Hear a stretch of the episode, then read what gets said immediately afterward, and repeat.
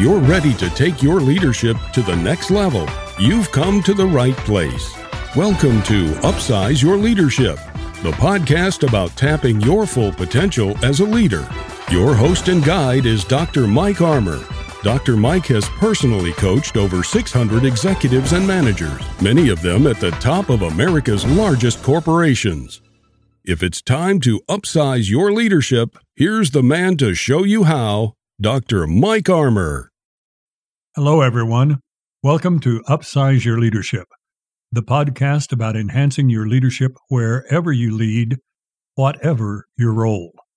Thanks for joining us today, and a special word of welcome to those who may be listening to this podcast for the very first time. My website is leaderperfect.com, where you'll find past episodes of this program and extensive descriptions of the leadership services which I offer. As a manager or leader, you're probably hit routinely with questions from people wanting you to help them solve a problem. In my experience, most of us are prone to listen for a while, then start offering suggestions or asking for more details. May I suggest something for you to consider? What if you had a template, a basic structure, through which you approach these requests time and again? I want to offer you just such a template today. It's simple, it's easy to learn, and it is a powerful tool to have at your disposal. Learning to rely on it will surely help upsize your leadership.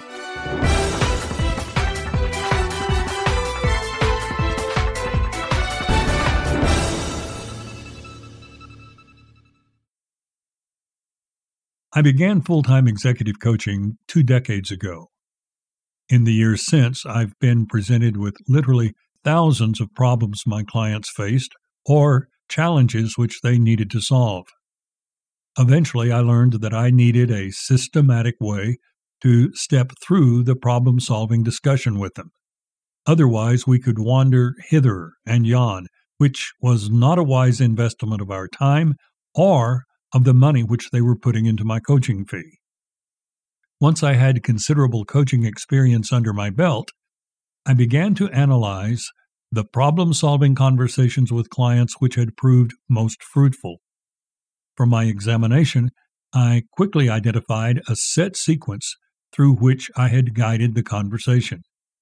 I therefore simplified this sequence into a formula which I could easily recall, and it became my problem-solving template for every time I found myself in conversations like this. Originally, I thought of it as my CIA formula, each letter representing one step in the process. Being a former intelligence officer, CIA was easy enough to remember when I wanted to recall the formula. As I applied it, however, I quickly noticed that I added one more step to the initial formula. And because the additional step started with an A, I now refer to it as my CIAA formula. The C stands for clarity. When you are helping someone solve a problem, the first thing you need to do is to determine how much clarity the person has around the issue which they are presenting.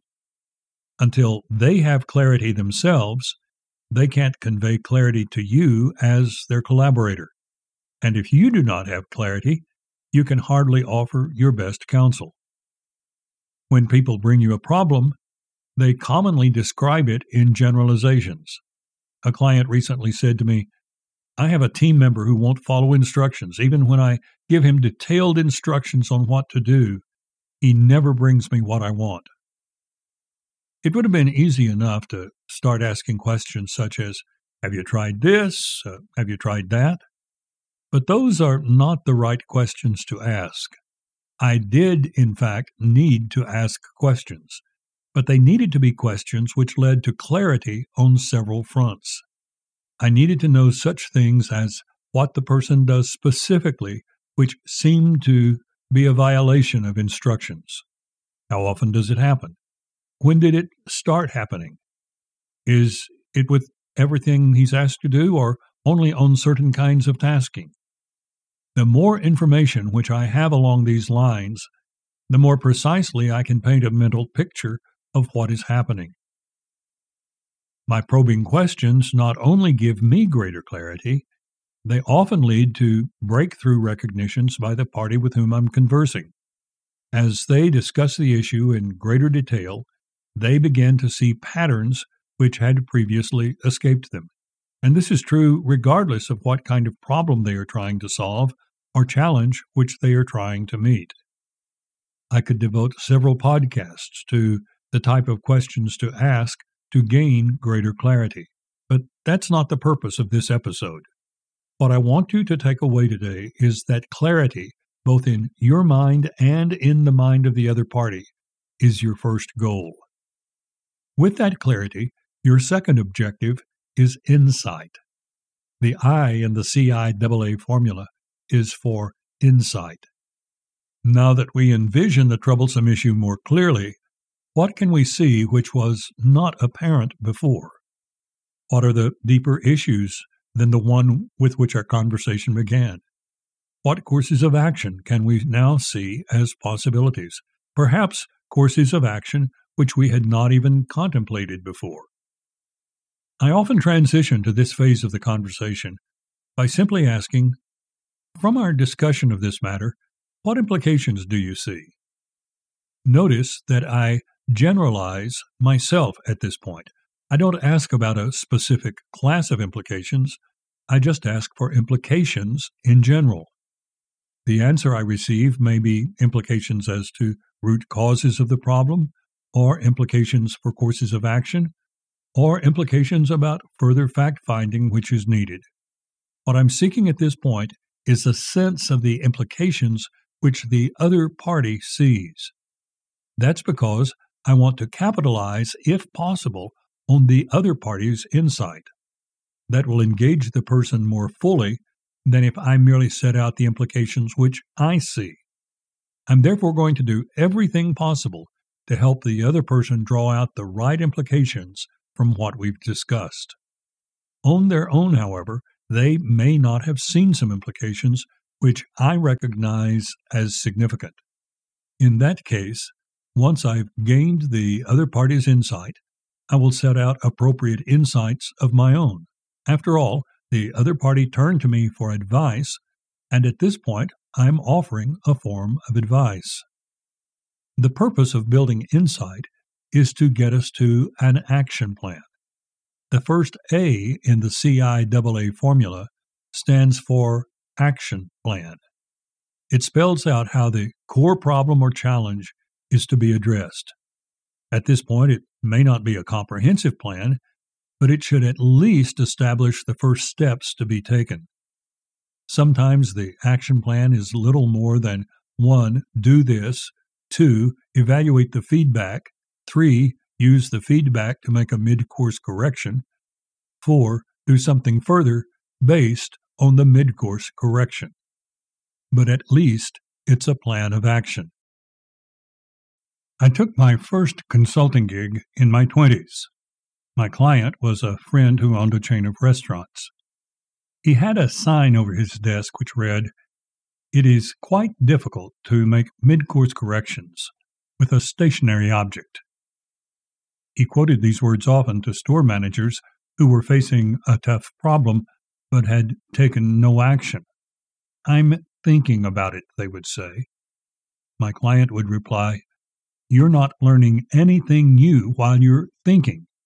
You only learn something new from feedback, and the only way you can get feedback is to try something. Even if what you try turns out to be a mistake, you'll still know more than you know now.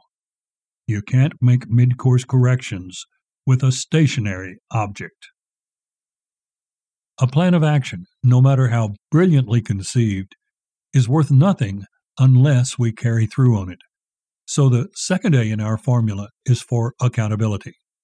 When we help someone develop an action plan, whether the person is an employee, a coaching client, or a friend, we need to hold them accountable for follow-through.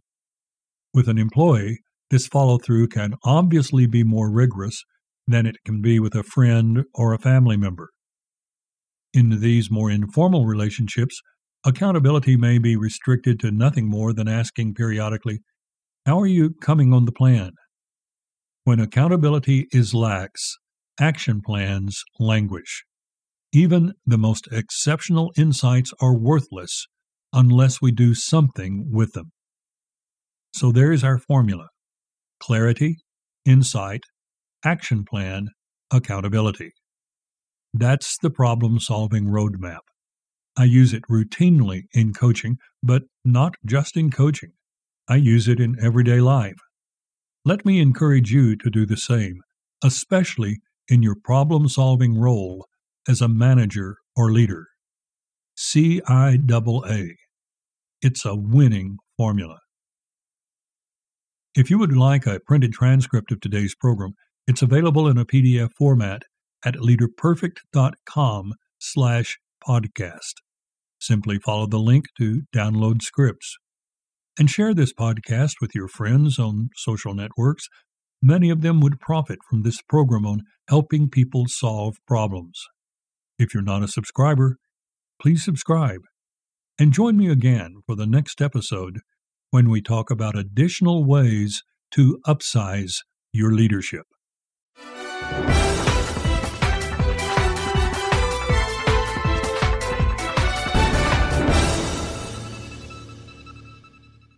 This podcast is a part of the C-Suite Radio Network. For more top business podcasts, visit c-suiteradio.com.